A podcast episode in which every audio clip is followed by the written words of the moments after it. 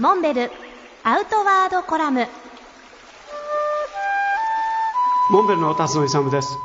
今週もまた漫画家の鈴木智子さんにお越しいただきましてよろしくお願いします。よろしくお願いいたします。さてあの島山はい。百選島山百選選考員として私も一緒に選ばせていただきましたけど島の山っていうのはたまに出かけられることあるんですか？そうですね。やはり屋久島の黒見岳とか宮の浦岳は登ってますし昨年その島山百選の選考委員をやらせていただいたことをきっかけにすごく興味も膨らみまして昨年の秋に愛媛県の大三島に行って、おーはいはい。そしてそこにあるあの鷲ヶ塔山という山に家族で登ってきました。なるほど。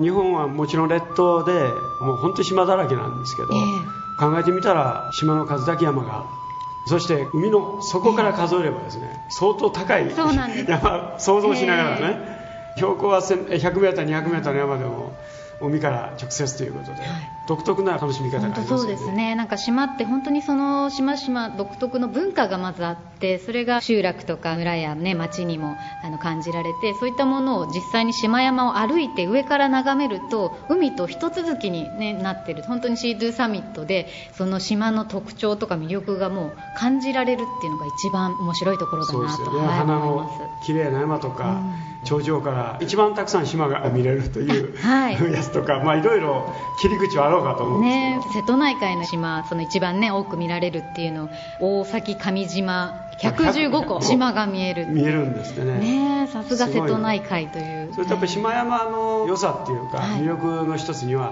っぱ船で行くとかね地続きじゃない分だけですね。